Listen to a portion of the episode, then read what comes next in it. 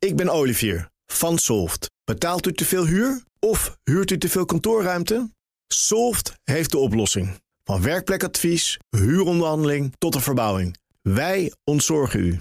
Kijk voor al onze diensten op soft.nl.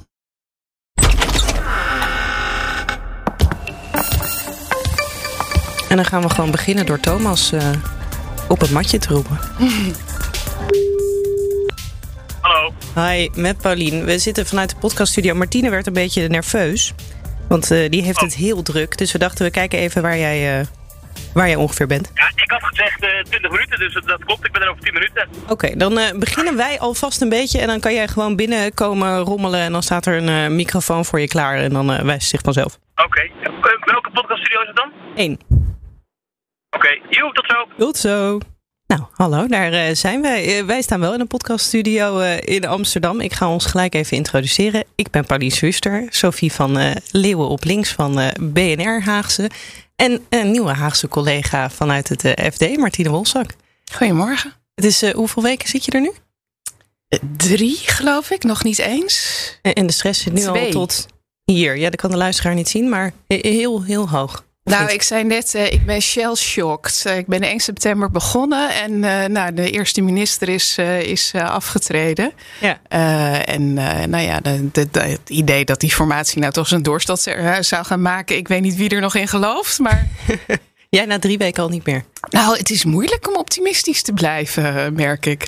Oh, ben, je, ben, je, nu al cynisch? Na drie weken, Martine. Ja, ik, zit, ik zit wel al een jaar of twintig in de journalistiek, hè? dus ik heb wat bagage. Daar word je sowieso wat cynisch van. Ik krijg wel regelmatig uh, appjes van jou, Martine, van... Ah, wat gebeurt hier? Wat, wat is hier aan de hand in Den Haag? Uh, als je net begint, um, je weet nog niet precies hoe, hoe de afspraken zijn, hè, hoe dingen letterlijk en figuurlijk lopen. Mm -hmm. En dan zit je ook nog met dat nieuwe Tweede Kamergebouw.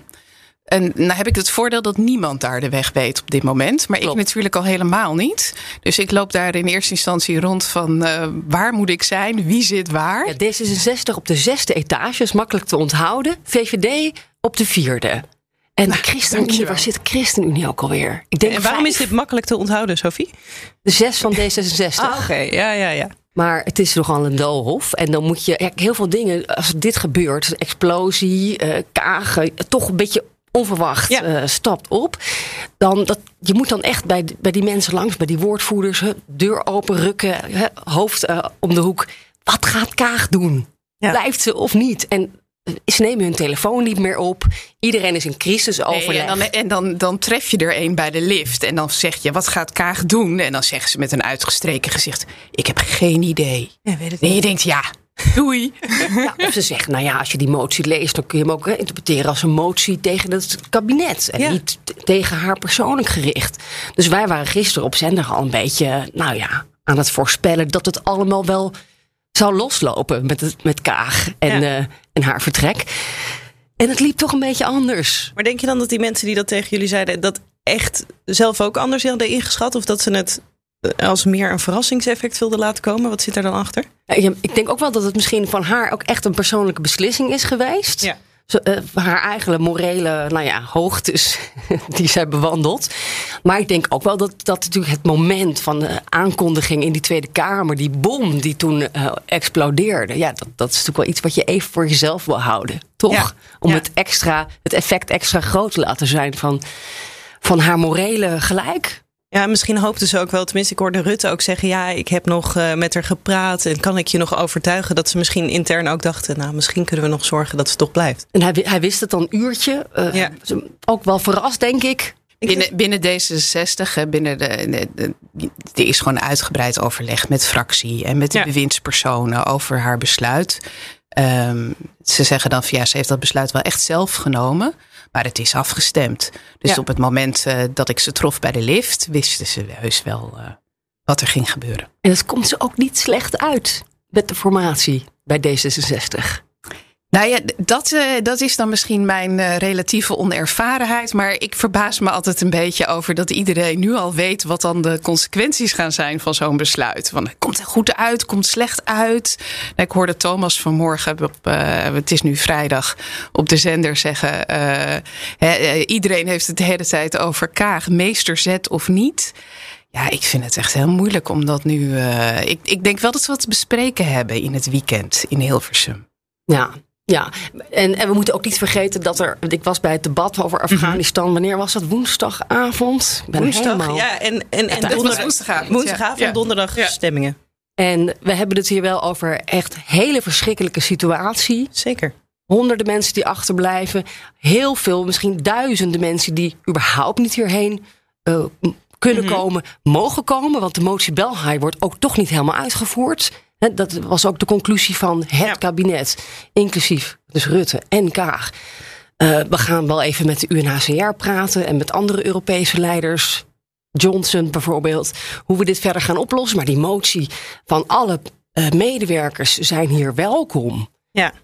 Het sneeuwt dan ook misschien een beetje onder in de aandacht dat, dat inderdaad de situatie daar en, en wat we nou uiteindelijk gaan doen. Nou, we schakelen heel snel door naar het Haagse spel en de formatie. In, um, ik moet zeggen dat in, in het Kamerdebat. Uh, hè, woensdag was er wel degelijk echt heel veel aandacht voor wat betekent het nou voor de mensen daar. Maar wat ik opvallend vond, ook heel erg veel over Nederlandse migratiebeleid. Ja, uh, het echte onderwerp was toch hoe halen wij de mensen die de Nederlandse missie geholpen hebben. Hè, of ze nou Afghaan zijn of uh, een dubbele nationaliteit hebben. Hoe zorgen we dat die veilig terugkomen naar Nederland zo snel mogelijk?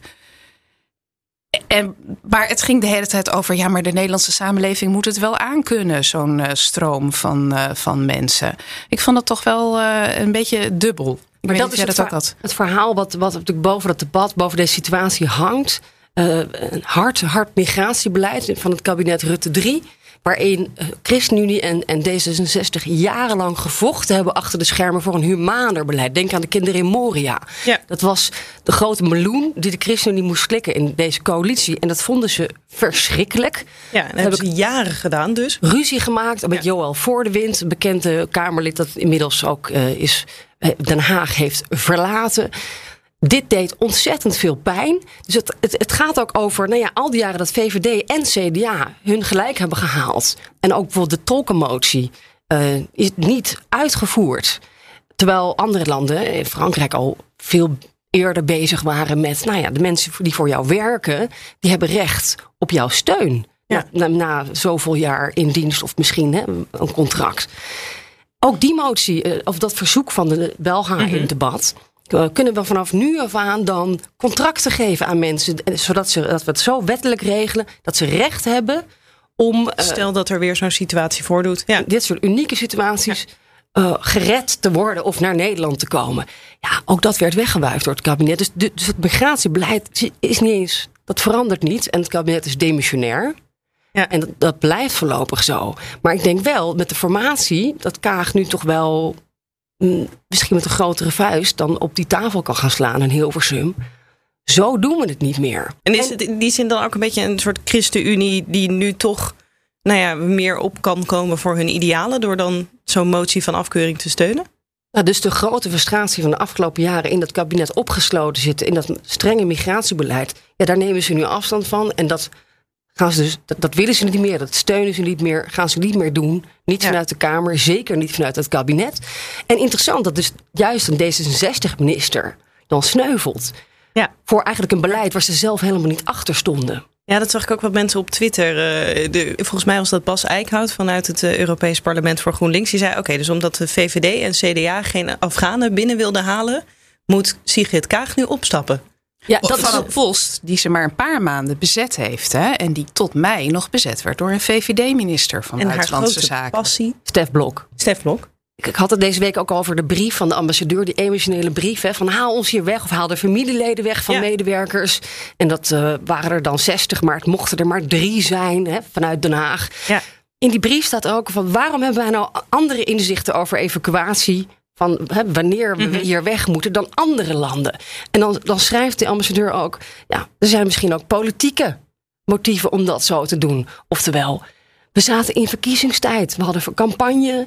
Het was gewoon niet het moment voor VVD of CDA om uh, lekker Afghanen hierheen te halen. Terwijl niemand nog door had in dat Kabul zou gaan vallen op korte termijn. Het was een hele slechte timing, politiek gezien. En dat is misschien ook de reden waarom het niet is gebeurd. Het is eigenlijk wel vervelend dat de Taliban dan geen uh, rekening houdt met onze verkiezingsschema's. Ja, dat is heel vervelend. Ja. Dus doen we misschien maar even alsof het, alsof het niet, er niet Alsof bestaat. er geen probleem is. Of Ja. nou ja, hoe dat dan is gegaan met de MIVD, de inlichtingendienst. Ja. Eh, En- er komt een evaluatie. Ja, er komt altijd een evaluatie en een onafhankelijk onderzoek van een commissie. Ehm, en dat komt er in dit geval, als Ja. het goed is, echt. En ik denk dus ook dat eh, dit is hiermee niet klaar. En ik denk dat de betrokken bewindspersonen en partijen zich dat ook echt wel realiseren. Dit, dit onderwerp gaat terugkomen. En dan kan het, denk ik, wat Sofie ook zei, een voordeel zijn voor Kaag. Dat zij nu al haar conclusies heeft getrokken, haar verantwoordelijkheid heeft genomen eh, voor haar rol in dit dossier. Maar ja, hoe zit dat met de anderen? Nou, het CDA is inmiddels gedraaid. Hè? Dus de, de nieuwe CDA in de Kamer, Der Boswijk, die eh, staan aan de kant van, nou ja, al die, de, ook de link- linkse oppositie, D66, ChristenUnie. Wij willen een humaner vluchtelingenbeleid.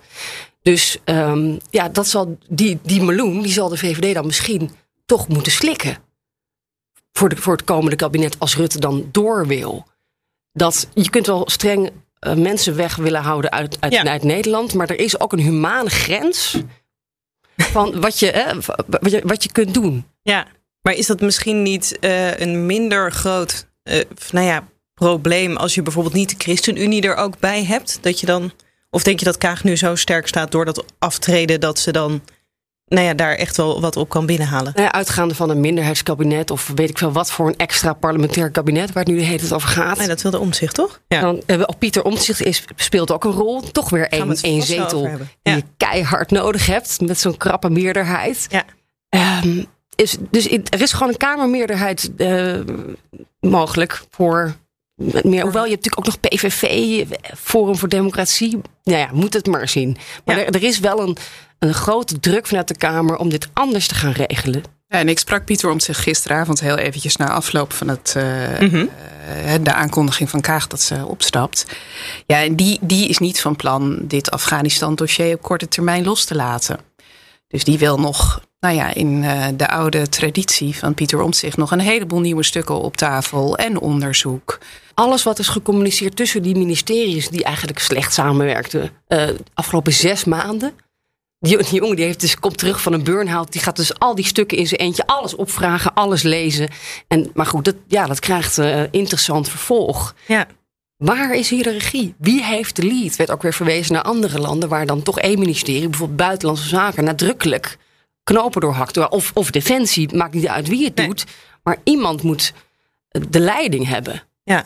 Nou ja, dat zagen we misschien ook wel in dat debat. Ja, dat kan ook politieke strategie zijn geweest. Maar dat van de blokjes en de heen en weer verwijzen over... die gaat over dit en dat, oh, dat staat net niet in mijn blokje. Daar zie je dat misschien ook wel een beetje gebeuren. En dan verwoordt het tot een bureaucratisch monster. Waar je dan ook, denk ik, hè, als je dan als nu nog in Afghanistan zit en je wil er weg. Hoe kom je eruit? Via al die loketten en al die blokjes. Ja. En de IND. Ja, ik, En onwil. Ook het migratiebeleid natuurlijk al 10, 20 jaar lang. Hoe lang, hoe lang is het al niet toch hè, dat eigenlijk de boodschap is: kom maar niet naar Nederland. Nou ja, het is twintig jaar geleden, de aanslagen van eh, 9-11. En ik, het sentiment was daarvoor al aan het draaien. Maar ik denk dat dat wel het moment is geweest dat in Nederland de toon echt veranderd is. En dat is sindsdien eh, eerder alleen maar strikter geworden. Ja. Ja. En of je nou echt gaat veranderen nu. Want in Europa eh, zijn ze ook alleen maar aan het ruzie maken, denk ik. Van wij willen, wij willen niet, niet meer vluchtelingen, niet verdelen, niet extra opnemen. Daar komen we niet helemaal uit. Thomas, Hallo Thomas, Hallo. wees welkom. koptelefoon op. Sorry dat ik laat ben, maar ik, ik moest dus Nee, nog... dat, eh, eh, je, je had het aangekondigd. Dus eh, voor even de luisteraar die Ja. denkt dat ik hem een standje heb gegeven. de- dat valt mee. We, we wisten ervan. Maar, maar ik heb Martine, een was, excuus, ik Martine moest- was gestrest. er wa- was nogal wat nieuws vanmorgen en dan moest ik in de ochtendspits vertellen. Maar dat, dat, ik was om half negen daar klaar mee. En dan- Ja. ik moet anderhalf uur rijden. hè? Je moest ook nog even wachten tot Frans Wijsglans was uitgepraat. Toch? Die moest ook nog even de formatie doornemen Ja. met jou. Eh, Die is, eh, we noemen hem nog steeds ex-Kamervoorzitter, Frans Wijsglas. Maar ik denk dat we hem inmiddels politiek duider moeten gaan noemen. Van BNR ook. eh, Ja, multi-inzetbaar. Ja. Ik heb ook een excuus hoor voor mijn stress. Want Ja. ik heb een deadline en die eh, loopt af vlak na deze opnames. Dus hoe langer die duren, hoe minder tijd ik heb om mijn stuk af te Je maken. mag ook eerder weg misschien. Dan Als gaat we het een die- stuk over. Ja, dat lees je morgen in de krant. Oh, Oké. Nee, we gaan het niet... Het waren drie fantastische weken. Thomas, we hadden het over Kaag. Die is eh, afgetreden. Jij was erbij. Hoe was dat? Ehm, nou, wat interessant was, is in de uren daarvoor eh, een paar rondes gemaakt door het Kamergebouw. Bij de VVD geweest, D66 geweest, CDA geweest. En ehm, op basis van de gesprekken die, die we daar hadden op de achtergrond, waren wat meer journalisten bij. We liepen eigenlijk in een soort van kolonne door dat gebouw heen. Ehm, ah, ah, ah, zagen we dit niet aankomen. Ik heb dan ook op BNR een paar keer gezegd, weet je, wel een slag om de arm van, nou ja, dit lijkt er niet op dat ze op gaat stappen. Omdat ze heel erg ook focusten op die nuanceverschillen in die twee moties. Hè. De, Ja. de motie van afkeuring richting Kaag was een motie van afkeuring richting het kabinet. Waar zij eindverantwoordelijk wordt gehouden. En dat is net iets anders dan bijvoorbeeld die motie van afkeuring ooit tegen Rutte. Waar natuurlijk iedereen aan refereert nu. En die tegen Ank Bijleveld. Die echt gaat om het handelen van de minister van Defensie. Ja. Dus in die uren dachten we, dit gaat niet... Dit gaat hem niet worden. Dit gaat, gaat niet opstappen. Hij gaat aangenomen worden. Dan hebben we vanavond heel de avond die discussie. Maar in april zei u toch dat. Weet je, dat Ja. Daar was iedereen een beetje op voorbereid. En ik weet nog, kwart voor acht begon die stemming. Mhm. En rond half acht eh, liep ik daar zo bij die nieuwe patatbalen. Dat is natuurlijk allemaal Ja. anders. Je mag me niet meer zo noemen, geloof ik. Of wel Echt niet? dat. Nou ja. Ja, ik noem hem nog even zo. Maar het is gewoon zeg maar, de, de, de ruimte naast de plenaire jullie zaal. allemaal verzamelen. En die is nu, dat is wel interessant, die is nu anders dan bij het oude gebouw. Want die kan hem niet meer helemaal overzien. Want hij loopt eh, in een halve ronding om de Ja. zaal heen. En er zijn twee ingangen. Dus als je- Winstpersonen kunnen stiekem weglopen. En dan moet je dus keihard naar die andere kant rennen. Maar dan ben je misschien al te laat. toen stonden we daar en toen eh, waren de televisiezenders, die, waren, die hadden allemaal één ploeg. En die hadden allemaal iemand op de uitkijk staan. Want waar komt Sigrid Kaag aan? En toen dacht ik, hier hangt iets in de lucht, weet je, van een soort van hyena gevoel. En toen dacht ik, hmm, d- dat is gek, dat was een soort van voorgevoel dat ik kreeg. Eh, Ja, en ik toen, kreeg om eh, tien over half acht, denk ik, een appje van iemand die je dan een Haagse ingewijde noemt van eh, ben je erbij? En toen dacht ik, Oh. Rennen. Ja. Bij het feestje. Al wat erg. Ja. En toen was natuurlijk die stemming. En toen, eh nou, toen sprak ze die woorden daar dat ze, dat ze haar ontslag bij de koning ging indienen. Ja. En eh, we, hadden het al over eh, of het nou een meesterzet was of niet. En of we dat überhaupt al kunnen weten. In land jij in een van de twee kampen of niet? Nee, maar ik land wel in het kamp dat het toch opmerkelijk is dat we bij Kaag die vraag eh, zo'n beetje iedere twee weken kunnen stellen. Eh, iedere keer als zij een bepaalde actie doet die dan heel onvoorspelbaar is. Bijvoorbeeld, nou ja, tijdens de campagne het voorstemmen voor de, eh, het vaccinatiepaspoort in het RTL-debat. Oh ja. Eh, die keer dat ze eh, nou, vrij vroeg in de formatie al naar buiten kwam. En daar op het Binnenhof tegen de pers zei. Goh, ik zou wel een coalitie D66, VVD, CDA, GroenLinks, Partij van de Arbeid willen. Dus kortom, kaarten op tafel. Dat was ook heel bijzonder. De HJ schoollezing, waarbij ze uithaalden naar Rutte. Allemaal acties waarbij je kan afvragen. Is het nou een meesterzet? Of wat doet deze mevrouw? Dat is, Ja. en, de, en politieke analisten zijn er continu over verdeeld. Dat is heel interessant. En het is misschien ook haar nou ja, gebrek aan politieke ervaring. Maar dat ze ergens van anders vandaan komt dan die Haagse stof. Of ze is er gewoon extreem goed in. Dat kan ook nog. in verrassend zijn. in verrassend zijn en, en haar eigen koers, haar eigen manier van politiek bedrijven Ja. volhouden. Dus niet meegaan in wat misschien de mores is. Ja, maar dit had ze toch ook niet echt vol kunnen houden. Tenminste, wat jij zegt over. Ik hoorde dat stukje dat, zij zei, dat ze zei. Nou, ik zou hier zelf eh, mijn conclusies uittrekken. En als ze niet was opgestapt, dan hoor je alleen maar dagenlang talkshows bij ons op zender, overal. Dan was het totaal ongeloofwaardig geworden. Ja, Dus het kon eigenlijk niet anders. Nee. Nee, maar goed, ja. oh, Er waren ook mensen die in de dagen na 1 april zeiden... Mark Rutte is totaal ongeloofwaardig dat hij blijft zitten. En zie daar. Nou ja, zie daar een formatie waarin niemand elkaar vertrouwt. En zeker veel partijen Mark Rutte niet. Of niet met hem in het kabinet willen zitten. Dus ja, de littekens zijn nog altijd daar. Ja, dat is waar. Mark Rutte heeft misschien ook een iets ander imago inmiddels. Dat je haast van hem verwacht dat hij het. Ja. ja. of dat is misschien. eh, Zou je ook verrassend kunnen noemen. Dat hij Zeker, dus iedere ja. keer wel door kan gaan. Ja. Eh, op momenten waarvan we misschien ooit wel eens gedacht hebben, dan ben je klaar. Hè, Ja. de- Bij de kinderopvangtoeslagenaffaire. Eh, toch, ja. Nou ja, we hadden het net over Afghanistan. Hè, dat het gaat over echt leed van mensen Zeker, die daar nu achtergebleven zijn. Ja, die kinderopvangtoeslagenaffaire is natuurlijk ook echt, echt leed. En dat je daar als premier toch mede verantwoordelijk voor bent. Nou, en we gaan gewoon weer door.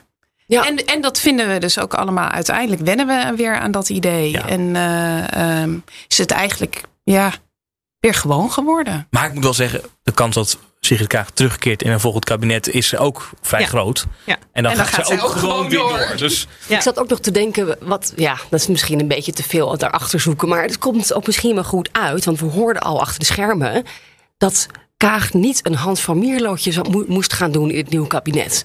Eerder heeft ze, na een grote zegen, 24 zetels, Van Mierlo als minister van Buitenlandse Zaken, is hij in het kabinet gestapt. Was totaal onzichtbaar, wist niet wat er in Den Haag speelde. En ehm, ja, dat leidde tot eh, een, een ineenstorting volgens mij bij de volgende verkiezingen van die partij.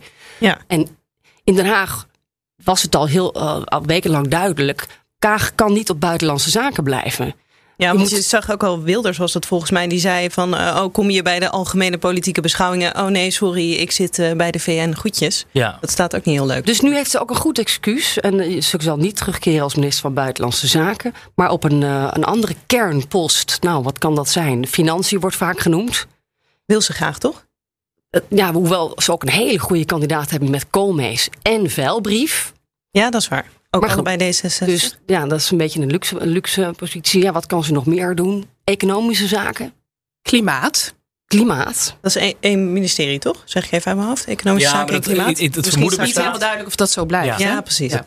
Ja, Ja, kijk, zij mogen als tweede kiezen. En dus de VVD mag als eerste een post kiezen. Zo werkt dat. Het is echt zo eh, stuiftje Ze wisselen. kan Dus nog eh, premier worden als Rutte zou kiezen om iets anders te gaan doen. ja, dat Rutte ineens zegt, ik word de minister van Financiën. Het zou wel verrassend zijn. Maar goed, dus die kiezen waarschijnlijk Rutte als premier. En dan, Ja. dan, ja, dan is eigenlijk traditioneel bijna altijd volgens mij voorgekomen dat de tweede partij dan Financiën kiest. Ja, dan, maar ja, Maar moet de eerste Klimaat keus dan een- ook voor Kaag zijn? Of mag dat voor iemand anders nee, zijn ook? mag het zo Nee, niet. je Ze kiest iedereen voordragen. En, en, en we, we horen natuurlijk wel dat Remkes nu eigenlijk pleit voor een soort van kabinet waarin deze mensen allemaal niet gaan zitten. Of een extra parlementair eh, kabinet. Ja, dan, eh, dan, dan, dan zou ze in de- misschien wel fractievoorzitter blijven. Dat kan ook. Ja. Vier jaar in de bankjes. ook een eh, suggestie van Pieter Omtzigt. eh Oh, gisteren, Pieter om zich net terug en eh, hij krijgt zijn zin al. Ja, Ja, in Nieuwsuur. eh, alle leiders moeten in de Kamer gaan zitten. Rutte, Kaag en Hoekstra. Ik zie dat heel niet handig om iets voor te stellen wat al op tafel ligt. Hè? En dan kan je dat succes claimen. Dat, eh, dat is briljant, ja. ja. Maar dat woord extra parlementair valt steeds vaker in de afgelopen dagen. Dat eh, begint een beetje op te vallen. Maar kenden jullie dat ervoor al? Of eh, extra parlementair? Wist je precies wat het was? Nee, eer- eerlijk gezegd niet. Ik moest het ook even opzoeken. Maar wij Ja. zijn, het is allemaal onze eerste formatie. Maar ehm, in ieder geval heb je dan geen regeerakkoord, maar je hebt een regeerprogramma. Met verschillende, dus je kunt dan zeggen, nou met klimaat. Op hoofdlijnen. Ja, dus nog meer op hoofdlijnen en Ja. nog minder binding met, het, met, met dan de fracties. En ehm, ja, je kunt dus ook inderdaad eh, bewindspersonen neerzetten van eh, verschillende partijen. Je zou Klaver in het kabinet kunnen zetten, kan. Ja. Ik Of, weet niet of ze eh, daar aan? VVD-CDA-kant heel eh, enthousiast van worden. Nou. Klaver in het kabinet. Nou, het zou een oplossing kunnen zijn voor Klaver zelf, misschien. Ja. Maar en goed, dan is het toch niet meer extra parlementair als je de kopstukken van de partijen weer in het kabinet gaat zetten. Ja, of je krijgt een nieuw kopstuk van GroenLinks.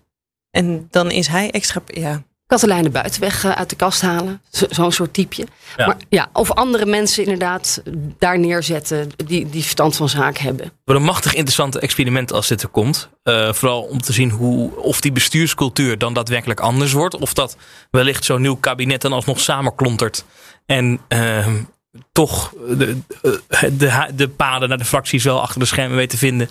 En toch op een eigen manier weet te doen. En wat gebeurt er dan met die Haagse afrekencultuur waar zoveel over gesproken wordt? Misschien wordt die alleen maar erger. eh, als je die binding met een coalitie die in de bankjes zit niet hebt. Ja. Dus dat wordt heel interessant. De laatste keer is geloof ik 100 jaar geleden of zo dat ze het gedaan hebben, toch? Ik, eh, daar hebben we Jaap Jansen voor nodig. Maar Eh, niet honderd jaar geleden. Ik heb, ik heb hem ergens, eh, volgens mij. God, ik, ik heb het antwoord. Het was Den Uil. Het kabinet Den Uil. het was wel voor mijn geboorte. Ja, blijkbaar hebben die toch nog wel wat voor elkaar gekregen. Ondanks eh, nou het extra parlementaire kabinet. Maar goed, ik, dat is echt heel ver voor mijn tijd. ja, Eh, ja, dat is wel lang geleden. Is het eigenlijk helemaal niet. Gewoon proberen. ik, ik was er Gewoon nog doen. niet in die Ik, tijd. ik was er ook nog niet. Jaren zeventig? Hele moeizame formatie. Ja. ja. Ik heb er geen bewuste herinnering Ja. aan. Of ik, ik moet vanaf die zeggen, ik heb er geen actieve herinnering aan. Ja. Hey, maar even terug naar, want eh, je had Ja. het even over de post van minister van Buitenlandse Zaken. Zeker. Wat heel interessant eh, wordt, en ik ben benieuwd of Martine de Insider al geappt heeft, eh, wie dat dan is zou kunnen gaan worden eh, tijdelijk. Ja. Oh, nu? Nou, ik denk gewoon Tom de Bruin. Dat is een topdiplomaat. Die heb ik zelf nog meegemaakt in Brussel. Die zit nu op uh, hè, buitenlandse, handel. Ja. Voormalige post van Sigrid Kaag. En ja, kom op jongens, voor die paar maandjes, twee Ja, maanden. maar wat je dat dus- doet die man er het is eigenlijk even een bij. VVD-post. Ja, hè? precies. Het- Het begon met Halbe Zijlstra en toen Stef Blok. Nou is D66 een topminister, vinden ze zelf tenminste, kwijtgeraakt op deze post. Een D66-leider is beschadigd geraakt.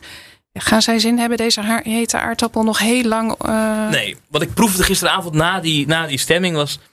Of de Bruin doorschuift. eh, dat zou kunnen, maar daar moeten, we, moeten ze nog even over nadenken. Of ze dat wel zien zitten. Maar ze zien het in ieder geval niet zitten om een verse kracht. ehm, eh, voor, voor zo'n korte periode naar het kabinet te sturen. En daar speelt mee dat als je nu iemand uit de Kamer daar naartoe stuurt. Dan, ja, dan kan hij niet in de Kamer blijven. Dat hebben we gezien met, met die staatssecretarissen. Dus ehm, dat is het hele probleem niemand durft dat aan. Want ja, stel nou dat de formatie niet lukt en jouw partij zit er niet bij, dan ben je werkloos. Ja, maar ik heb nog wel een idee, want ja, de VVD wil sowieso door. En eh, alle VVD'ers zijn weggerend, opgestapt, hebben een lobbybaan.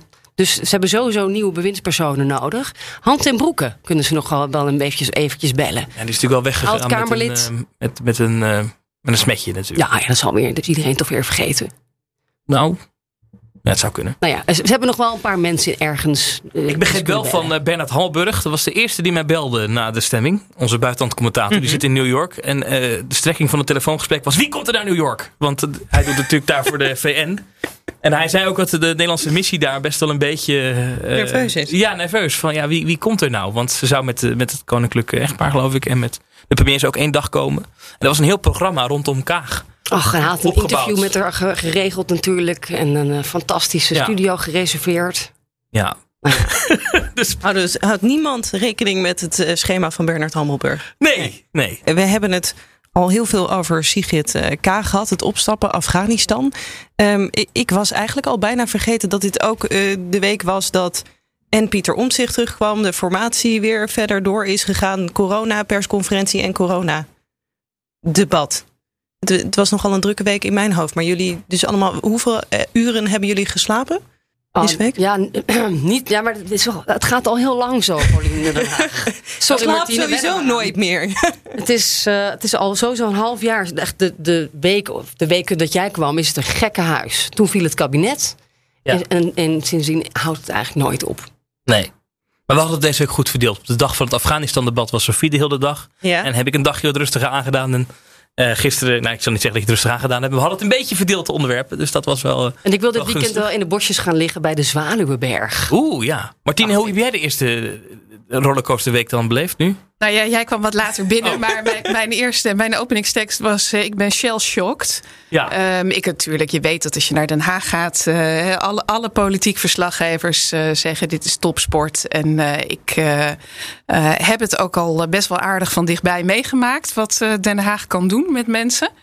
Ehm, maar nou, ik had toch verwacht dat ik iets meer gelegenheid zou hebben om nou, eens een kennismakingskopje koffie Ja. met iemand te drinken en eh, ehm, eens ergens in in te lezen of zo. Maar nee hoor, het is gewoon hop, meteen volle bak. Je wordt geleefd door events, ja, door die achtbaan. Ja, en dat is natuurlijk van de, hè, voor de mensen die, eh, ehm, nou, misschien dat mensen me af en toe eens eerder gehoord hebben in Newsroom, ging het altijd over pensioenen. Zeker. Ehm, en ja, het tempo van de ontwikkelingen daar ligt wat lager, kan ik je vertellen. Ja. Hoewel rondom het pensioenakkoord natuurlijk ook echt heftige dagen zijn geweest. En ook heel veel politieke onderhandelingen. En heb ik ook wel eens heel lang moeten doorhalen. Met de slaapzak eh, in de Maar ja, dat pensioenakkoord is inmiddels meer dan twee jaar oud. En we zijn er nog niet. Dus het, ja, het is toch een andere...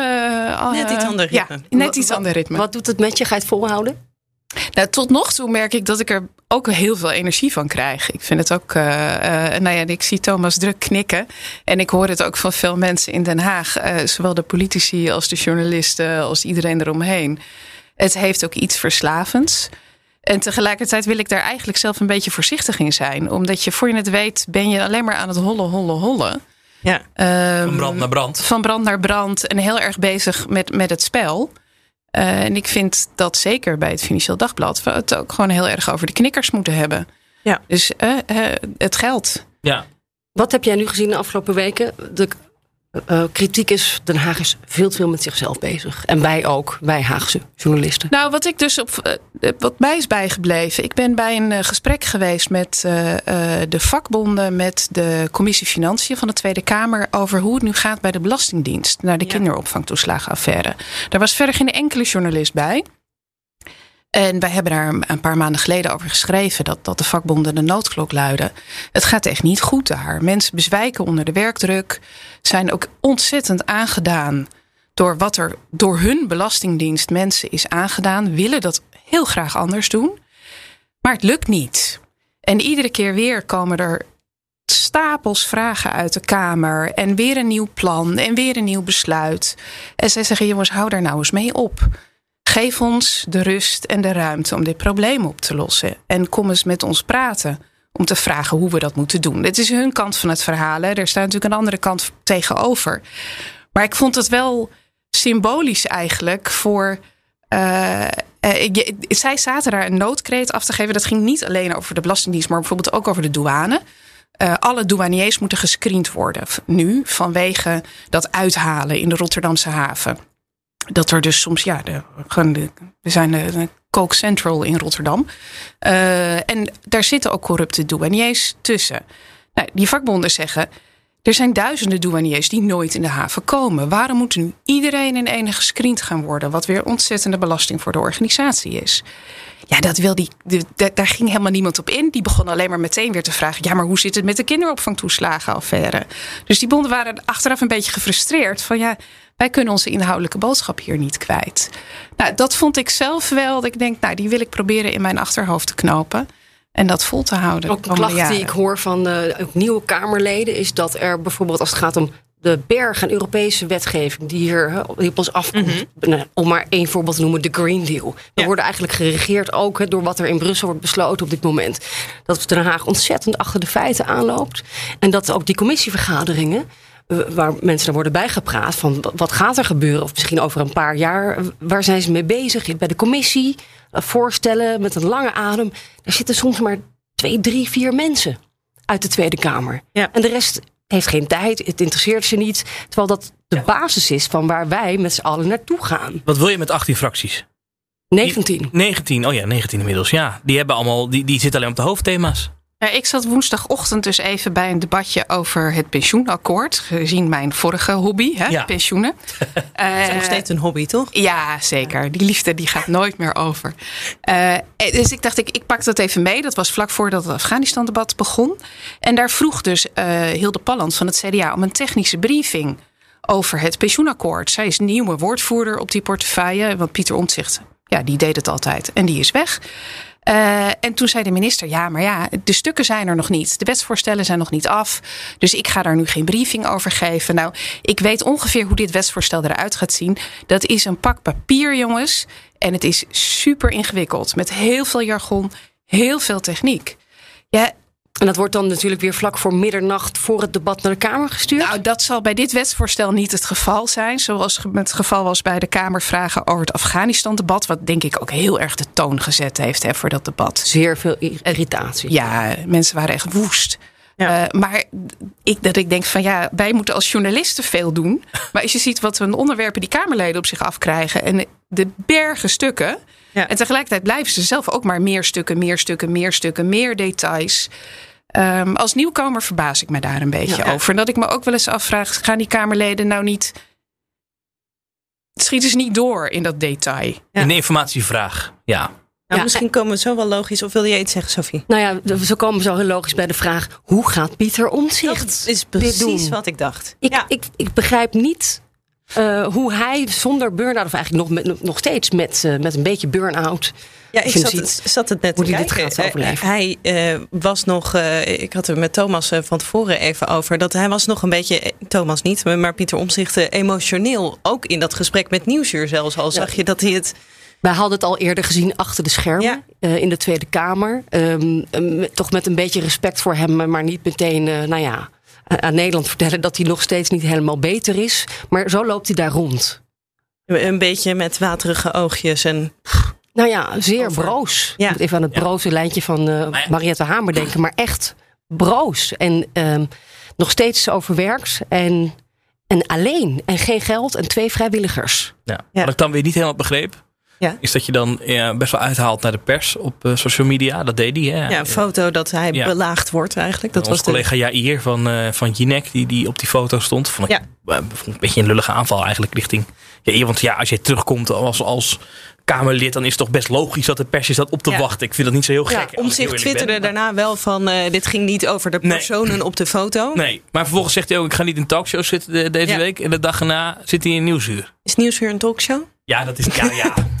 ja. Kunnen we misschien nog net over twisten, goed, maar, maar- ik snap wat je bedoelt. het, Ja. het is dubbel. Aan Ja. de ene kant vraagt hij de pers eh, van hè, ga een beetje voorzichtig met mij om. Want het is nog. hè, ik wil op halve kracht terugkomen. En eh, ehm, aan de andere kant gaat hij er wel meteen stevig in in zo'n Afghanistan-debat. En wil hij meteen weer een, een machtsfactor zijn, een rol spelen. Hij geeft eh, vrijdag een lezing in de Bali voor, dat, dat is na de opnames eh, van deze podcast. Eh, ja, dat kondigt hij zelf ook voortdurend aan. Hè. Dan ga ik mijn plannen ontvouwen. Ja, zijn Dus- spreekbeurt noemt hij het. Wat ik een heel schattige benaming vind. Maar daarmee ja, geeft hij ook wel aan, ik, ik wil wel echt wat betekenen. Ja, daar hoort bij dat je ondervraagd wordt. Ja. En dat je gevolgd wordt. Ja. Dit- dat, Wij controleren ook weer Pieter Omzicht. Dat is ook een, ons werk en deel van de democratie. Ja. Maar ja, het wordt... eh, En voelen jullie je daarin dan een beetje tegengehouden? Om eh, hem bijvoorbeeld te benaderen de komende tijd. Juist omdat het dan zo naar buiten. Nou, ik. eh, Ik heb hem deze hele zomer niet gebeld, geappt. eh, Nee. En ook nu niet. Ik wel een paar keer en eh, toen zei hij, ik, Sophie, ik wil een stilte terugkeren. Dus toen dacht ik, oké, dat respecteer ik. Ja. Van de week dus ook in de, in de Tweede Kamer. Laat me even met rust, twee vragen is genoeg. En eh, ik heb nu het nummer van zijn nieuwe woordvoerder. Die dus volgens mij vrijwillig voor hem werkt. Ik denk dat het een student is. En afgesproken dat ik in principe haar benader. Ja. En hij heeft ook al gezegd, we gaan een keer koffie drinken binnenkort. jij en Pieter. Ja, ik misschien wilde als jullie mee willen, maar ik weet niet of, of dat dan weer te veel is voor Pieter. Ah, nou ja. het is allebei zin. Maar dan heeft wel Martina eindelijk haar kopje kennismakingskoffie. Ja. Eh, Pieter Omtzigt ken ik al een tijdje. Want die Want heeft pensioenen. een hele grote Ah. hobby. En dat Ja. is het pensioenakkoord. Oh, En pensioenen. Een Aan jou hobby. wil Dus, vragen. ja. Ik zat te googlen op de Zwaluwberg. Die, de, de- waar dus dit weekend die ehm, eh, eh, Waar Remkes. Remkes en, formatie gaat, hè, ja, waar ze een weekendje gaan slapen. het, Ja. Ik, ik kwam wat dingen dat, dat daar ook voor pensioenakkoord ook wel eens overleggen zijn geweest. Ja, dat klopt. Ja. Oh, heb jij daar in de bosjes gelegen? nee, ik heb Oh, niet. niet in de bosjes Ik dacht, gelegen. misschien heb je tips voor ons Ja, waar, we het beste ja, binnen kunnen nee, kijken. Of, Nee. Nee. Wat, waren het vruchtbare gesprekken daar? Of je nog weet? Eh, ja, dat heeft wel geholpen. Alleen uiteindelijk is er toch iets heel anders uitgekomen dan wat daar besproken is. Maar hebben ze Oh. daar voor het pensioenakkoord dan ook geslapen met elkaar? Zover gaat mijn inside information niet. Sorry. Maar het is ook vruchtbaar geweest. eh, hele lastige formatie. Bos en Balkenende Ja, zijn daar 2007. geweest. En die, volgens mij hadden die ook een hekel aan elkaar. En André Rauwvoet van de ChristenUnie samen slapen. De Zwaluwenberg. Tussen de jachtgeweren van Prins Bernard. Weet je, de kroonluchters. Ja. Een mooie romantische tuin met rozen erin. Nou, dat in heeft die wel zin is iets het jammer dat opgeleverd. eh, Klaver niet meer echt in die formatie zit. Want met- dan zie ik die gelijk met zijn pyjamaatje weer eh, die foto. Weten jullie dat nog? Was het een eikeltjes pyjama, kastanje pyjama, zoiets? Had hij, stond hij op Twitter? Nee, Het staat ook dat even zegt niet helemaal bij. Ja, oh, die eikeltjes pyjama. Ja, Eikeltjes die- pyjama, ja. Nee, de- daar moest ik dan aan denken. Maar ik weet niet wat... Jij bent de eh, echte Haagse insider hier. Zeker, zeker. Maar wat, wat vanavond, eigenlijk nadat wij het opnemen, zouden eigenlijk Kaag en Rutte nog samen naar Engeland vliegen. eh naar de ministerraad om naar eh, Downing Street te gaan. eh bij Boris Johnson. Nog Bin- voor dat weekendje gaat hij daar. Ja, dan zouden ze. En Rutte gaat nu alleen, gok ik, eh, vanavond. Maar die Ja. keert dus terug. En Kaag heeft nu dus de hele, een heerlijke vrije vrijdagavond. Lekker naar de Voice of Holland kijken. En geen dan, ministerraad ook. Ja, en dan, eh, en- Ja. ja. en dan kan ze zich helemaal voorbereiden op dat weekend. Dus zij ze komt veel uitgeruster komt ze daar aan. Ja, varkentje wassen. Ja. Ja. Alhoewel, ik denk dat ze het ook wel leuk had gevonden denk, ik, om even naar Downing Street te gaan. Dat lijkt, Oh, dat denk ik wel. dat lijkt me stiekem best leuke gesprekken daar. Maar Ja. ja, ik denk dat ze New York ook wel jammer vindt dat ze daar niet heen gaat. Dat was ook al bijna geweest, toch? Volgende week, denk ik. ja, zoiets. Ja. Ze moest ook wel een- bijna een traantje laten hè, in de kamer. Bij haar afscheid. ja. Maar het was ook altijd de droombaan geweest. Dus is het eigenlijk maar relatief kort geweest. Vier maanden. Ja, ja en ze is daarvoor ook nog heel kort. eh, ja, maar dat is heel kort. Op de winkel. ik denk dat ik zondag even ga wandelen in de, op de hei in Hilversum. En Ja. eh, het is dus helemaal afgebakend. Het is een militair terrein eigenlijk hè, van Defensie. Heb je Dus een verrekijker? eh, ja, ik, ga, ik denk, ja, ja die, neem, die neem ik mee. Een telelens? En mijn microfoon. Misschien kom ik nog een boswachter tegen. Ja. Gaan we dat maandag uitzenden. Vogeltjes erbij. Ja. Nee, flauwigheid, Ja, leuk. maar We, ki- we kijken daarnaar uit. Ja. En eh, ja, corona, we hebben het er nog helemaal niet over gehad. Maar eh, het was ook eh, de, de week van het corona, nee, de persconferentie, de pas. Eh, inmiddels is het nu allemaal afgerond. Ik ben het zo Ja, en allemaal kwijt. wat, interessant is wat hier gebeurd is, en dat, hebben we, eh, dat is echt wel bijzonder in die zin in de hele corona-aanpak. Volgens mij hebben we nog niet eerder gezien dat een, het kabinet iets aankondigde in een persconferentie en dat eh, het zo nipt door de Kamer is gegaan. We hebben natuurlijk met de avondklok dat wel gezien. Uiteindelijk, dat was ook een pittig debat. Maar daar konden we vooraf toch wel aardig inschatten, dat gaat het wel redden. En hier hebben we toch gistermiddag tijdens het debat toch een paar keer dat ik dacht, oeh, eh, het wordt wel heel nipt. En het was ook echt nipt voor het kabinet dat dit er kwam. Eh, uiteindelijk heeft de Partij van de Arbeid daarbij eh, een belangrijke Ja, rol wat gespeeld. gebeurde er nou? Want ja, ik, ik begreep al van nou, de fractie Den Haan was om, want de ouderen wilden het wel. GroenLinks twijfelde een beetje over die terras, maar uiteindelijk, dus PvdA GroenLinks werden gespleten. Die deden iets anders. Ja. Terwijl ze eigenlijk verloofd zijn. Wat Ja. gebeurde er dan? Dat de PvdA opeens instemde. Adje Kuiken. Ja, dat had dus te maken met het compromis ook over die terrassen. Ja, Ja. En, en zij zei, ik had liever gezien dat we nog wat langer in de huidige situatie door waren gegaan. Ehm, maar ja, als het dan zo moet, dan... En dat heeft ook mee te maken, je hebt het al tegen heel de wereld verkondigd dat dit er komt. Ja, dan is het wel heel moeilijk als je dat dan nog een keer... hè, Ja, dat is natuurlijk elke keer dat je eerst zo'n persconferentie krijgt. Oh, dit is hoe de wereld eruit gaat zien. En dan, oh ja, de Kamer. En daar heeft de Kamer zich wel over uitgesproken. Van dat willen we eigenlijk anders. Maar de vraag is of dat in de praktijk ook echt kan. Want, eh, Hoe bedoel je?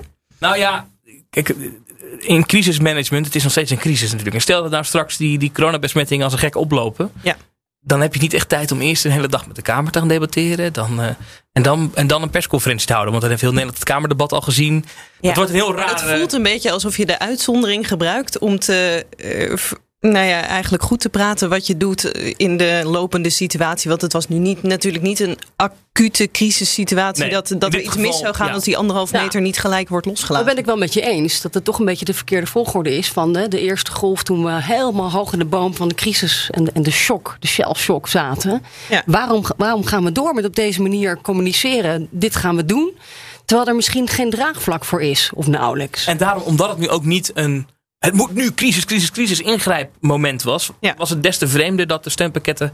eh, voor de sectoren die getroffen worden door deze maatregelen. nog niet af waren. of nog niet bedacht waren. of nog niet in kan en kruiken waren. in ieder geval op het moment dat het werd aangekondigd. Dat is eigenlijk. kan je dat toch niet maken naar, naar, naar eh, die sectoren. Je hoort. op 1 oktober valt je steun weg. Eh, en er komt nog wel iets, maar dat hebben, we konden nog wel vast aan met welke beperk- beperkingen je te maken krijgt.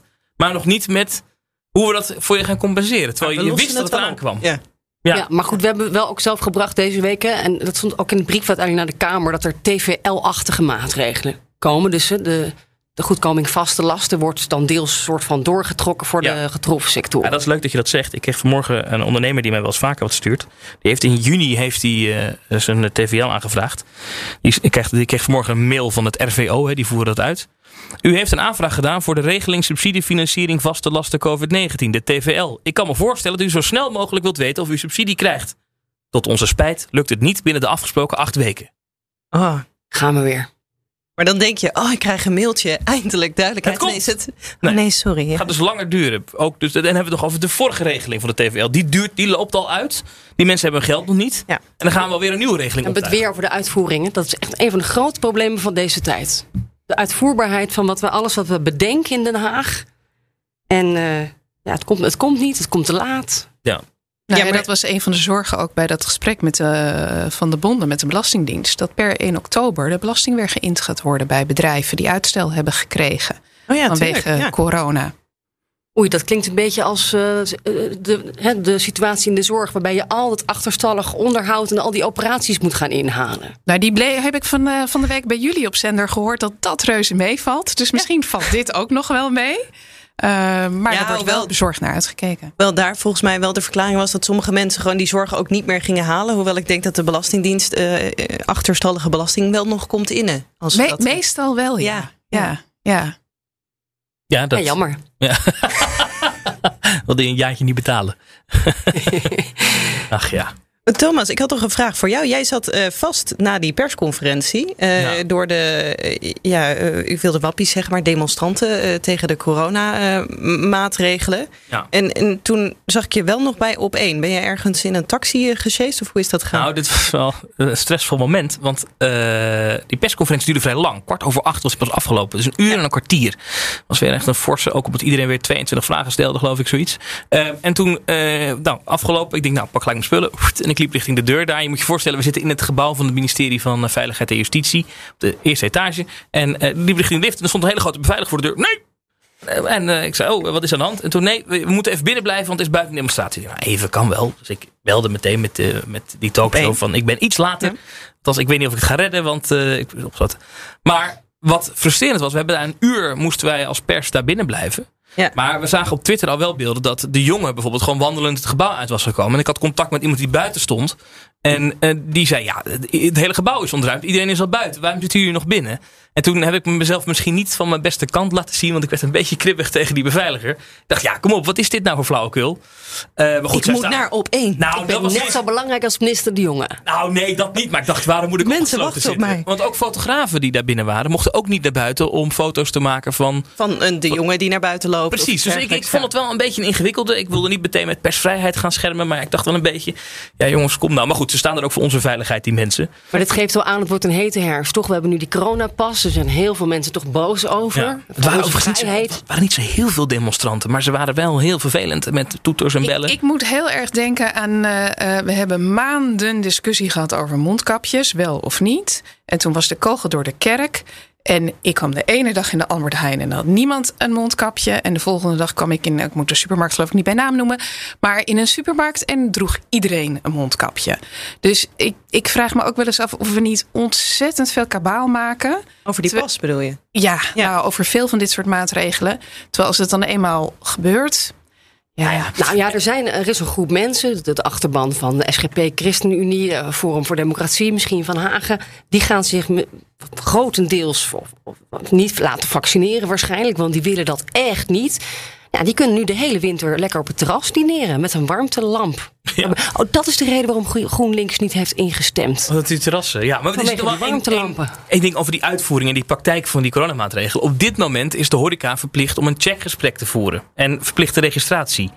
A, daar wordt door de burgemeesters ook niet op gehandhaafd. Het gebeurt nergens Het gebeurt nergens. Nou, en ik vermoed als ik zo een beetje hoor wat die burgemeesters, hoe die in de wedstrijd staan. En ik heb van de week rondom dat veiligheidsberaad heel wat van die burgemeesters of mensen daaromheen gesproken. Ja, die gaan dat, dat wordt op dezelfde manier gehandhaafd als dit. Als opvalt dat één zaak echt volledig aan zijn la, laars lapt, dan gaan ze dus een keer wat aan doen. Maar anders, het zal ze een worst weten. Wij moeten een keer naar pannenkoekenhuis in Staphorst. Even ja. kijken hoe dat daar gaat. Dat wordt ja. waarschijnlijk niet gehandhaafd. Jullie weten, ik volg de burgemeester vindt het ook prima. Ik volg altijd de pretparken op de voet. Ja. Uh, die gaan niet de corona-toegangsbewijzen controleren. Dat hoeven ze ook niet. Maar ook niet uh, bij bijvoorbeeld de filmzalen en de theaters in de pretparken. Want dat zien ze als een attractie.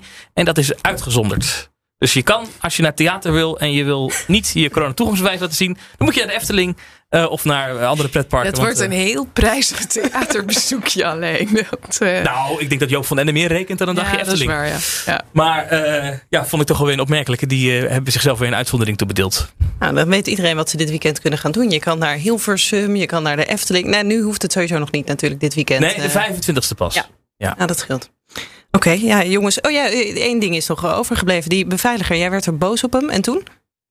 Nou, toen op een gegeven moment was het, uh, het, groen licht. Nou, boos, niet krippig werd ik een beetje. Ik ben een beetje.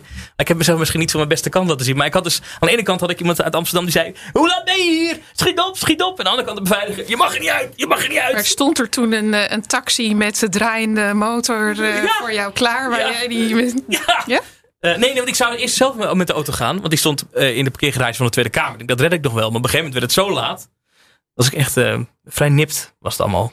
Maar met je eigen auto of met de taxi? Nee, toen hebben we wel een taxi gepakt. Maar met de auto dat ging niet meer redden. Want dan moest ik nog de, parkeer, de Tweede Kamer in. En dat is nog best wel een stukje lopen ook. Dus nou ja, zo. Ja, en zo, zo hebben we dus de complete takeover van op 1 door BNR deze week. Volgens mij zat jij er twee keer in. Ja. En ik ook nog één keer over Afghanistan. Ja. Ze hebben geen andere politieke duiders dan wij. Nou, nee, maar dit is wel een serieus probleem volgens mij. Dat hebben we. BNR Breekt is een programma hier op ja. BNR. Die belde mij vanmorgen. Ik zei, ja, dat kan niet, want ik zit in de opname van de podcast aan. Die zei, ja, maar geen enkele politiek duider is beschikbaar. Dat is echt een gat in de markt. Ja, gat in de markt, Martine. Ja. ik, ik ga me eerst nog even inlezen, Thomas. Dit is wel eh, heel wat. Rekening sturen. Volgende week daar op één. Of bij BNR Breekt, als het even kan.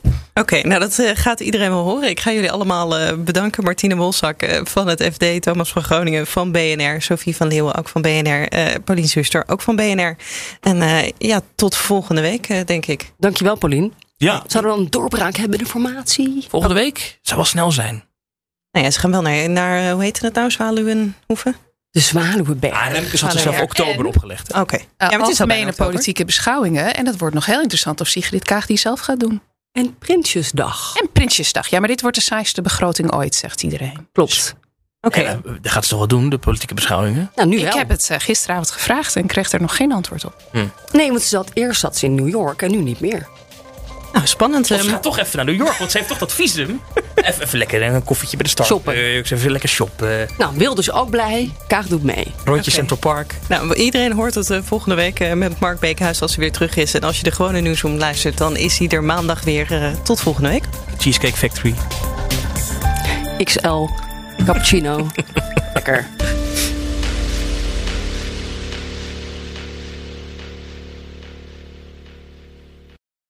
Ik ben Olivier van Solft. Betaalt u te veel huur of huurt u te veel kantoorruimte?